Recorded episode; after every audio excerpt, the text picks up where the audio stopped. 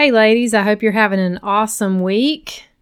What in the world does the Johnny Depp and Amber Heard trial have to do with this podcast? Well, in this episode, I'm going to break down some things that I'm seeing and kind of the overarching picture that not a lot of people are talking about. There's a lot of commentary on um, body language, which I think is totally cool. I don't know if you've seen that and there's talk about, you know, the fan clubs, who's for who. That's not what this episode is about. This is about the core of some things that I'm seeing that really relates to the, a lot of the things that we talk about on this podcast and a lot of the work that I've done in my life and that I can help you do in yours.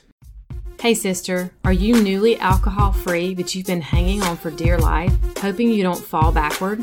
Or maybe you're still stuck in the cycle of overdrinking even when you told yourself you would stop, waking up each day with thoughts of self loathing? Is your anxiety through the roof so much that you wake up at 3 a.m. with your heart racing and negative thoughts about yourself? You hide it so well, not many people know. Girl, I get you and I see you. I'm Michelle Porterfield, and for so many years I experienced all of this. Here's the deal quitting drinking is just the first step. I believe that's why it can be so scary. We know deep down it's more. Once we see what's underneath all the covering up, true freedom is found, and I'm here to help you do just that. So, whether you're newly alcohol free or just sober curious, there is freedom on the other side. I can't wait to help you ditch the wine witch or help you find your mindset breakthrough and reignite your purpose after alcohol. Girlfriend, you are in the right place. Welcome to Set Free Sisterhood. Okay, so unless you are in a hole somewhere, buried in the sand, you know this is the most watched televised trial pretty much since OJ, is what I've heard. There's a lot of commentary on it. And those of you that know me, um, I'm not a big news watcher. Like, I don't spend a lot of time at all watching the news and getting information that way. Typically, a lot of the information I get is from conversations, um, Facebook, and some memes, which the memes kind of trigger my interest.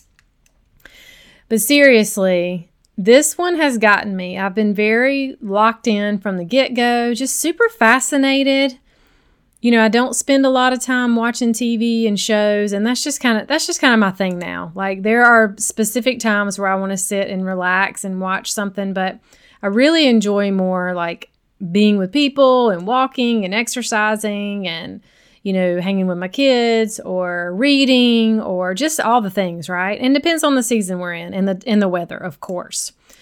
But I have found myself just super into this trial and watching all the things. So whatever side you're on, it really doesn't matter. I mean, it it totally doesn't matter. But what matters to me is this overarching issue of alcohol and drug abuse. This is the big picture of how this relates to to this podcast and and me and my views and this whole situation. Because we have to sit back from the fact that they're actors, you know, who's lying, who's telling the truth, who is, you know, how are they remembering? Because this technically was several, several years ago, I think. I don't even know the background of, of when all this started.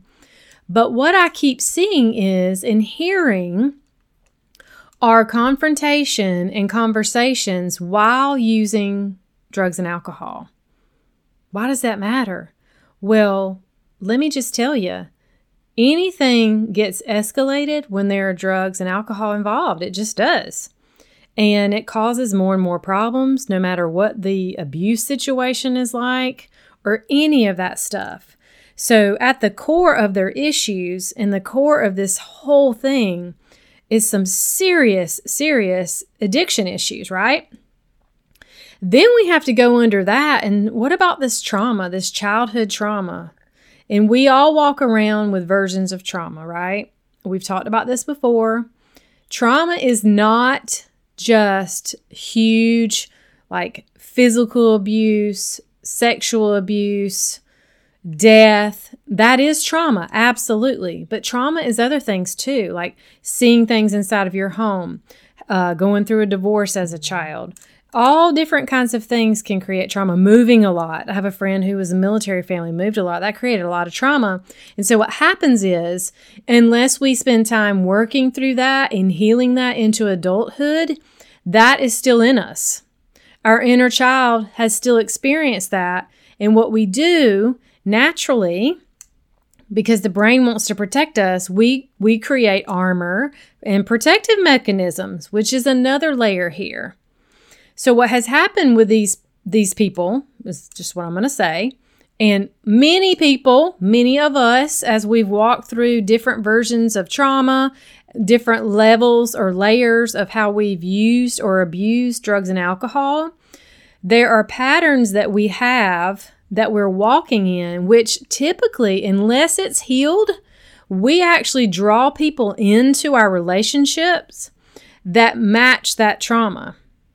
So what I'm saying is is if we don't have healed trauma and healed things from our childhood or even old relationships, typically what happens subconsciously we're drawing people in that kind of match that when in all reality, what we want and what we need is to be fully healed and move through it so that we begin to draw in a, a better match, someone that's going to support us and love us inside of our experiences, right?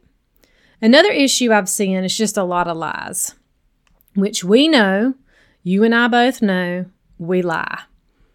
It's our nature to lie when we don't want to get caught, especially as we get into patterns, depending on if they're from just because I'm hiding my drinking, or am I lying about where I've been, or in this case, there's lies about who's been with who and where they were doing and like all the things, right?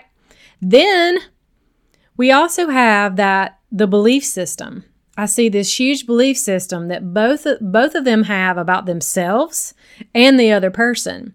And we have that. The things that we believe about each other matter. If I believe you're out to get me, then I'm going to be armed up and ready for someone who's out to get me. But if I believe you have my best interest in mind, then I'm going to drop my armor and I'm going to be more open, right? And that's on the most simplest terminology. Another thing we see is that the stories can't be, they're not kept straight. Like, he said, she said, witnesses. This could be just because of stress. It could be for fear. It could be just straight up lying and choosing to lie. It could be from the drugs and alcohol because we know that when we're under the influence, it's a blur. So, how could we really be completely honest on things that we've said and done, especially if we're going back to the past? Okay. And the reason why I bring all this up is because everything that's happening here is just this this this great storm, this huge storm.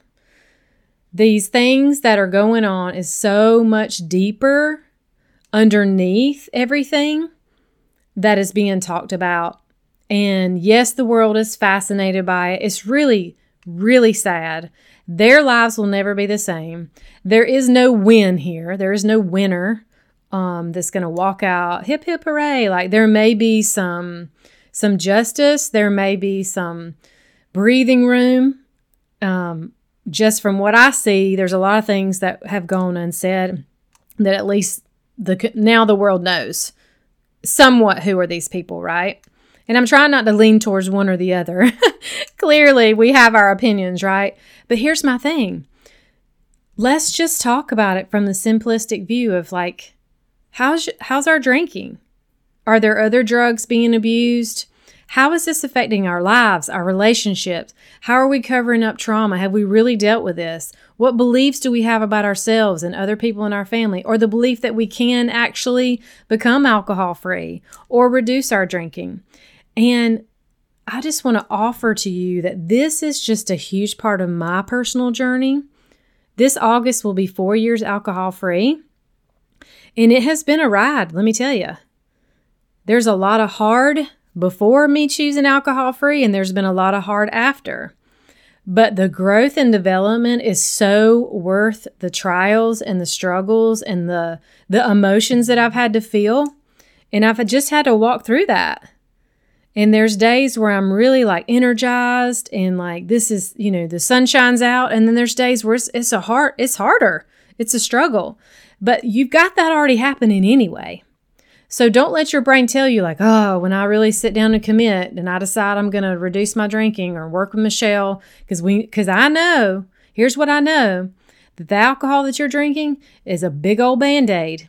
And when we pull that band aid off, there are wounds sitting down underneath there that have not been tended to for a long time. And they're going to hurt. They're going to be really tender. They're going to be hurt. They're probably infected. There's some things that we have to just kind of clean out and allow some time so that we can begin to heal it. So you heal, that you become healed, that you can walk into this next year of your life inside of healing and growth and just your deepest, deepest desires. And you have this opportunity to do that. So, the reason why I want to bring this up is because it's real. It's happening right before our eyes where you have two adults that have full access to anything they need therapists, counselors, coaches, nutritionists, fitness. They have obviously all this there's millions of dollars I'm sure spent through this this process. And what they need more than anything is true, absolute healing. So I want to make that offer to you today. Just think about it. Where are you in your life? What is your desires? Do you know that you know that there's some things deep down that you need to work on, but it's real scary? Well, I want you to know this is a safe place to land, and I would love to be able to support you through your journey. Just email me at coachmichelleporterfield at gmail.com. And before we go, I would like to read a quote from Brene Brown. Owning our story can be hard, but not nearly as difficult as spending our lives running from it.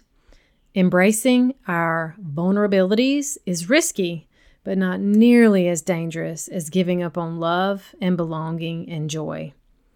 Only when we are brave enough to explore the darkness will we discover the infinite power of our light. Until next time, stay blessed.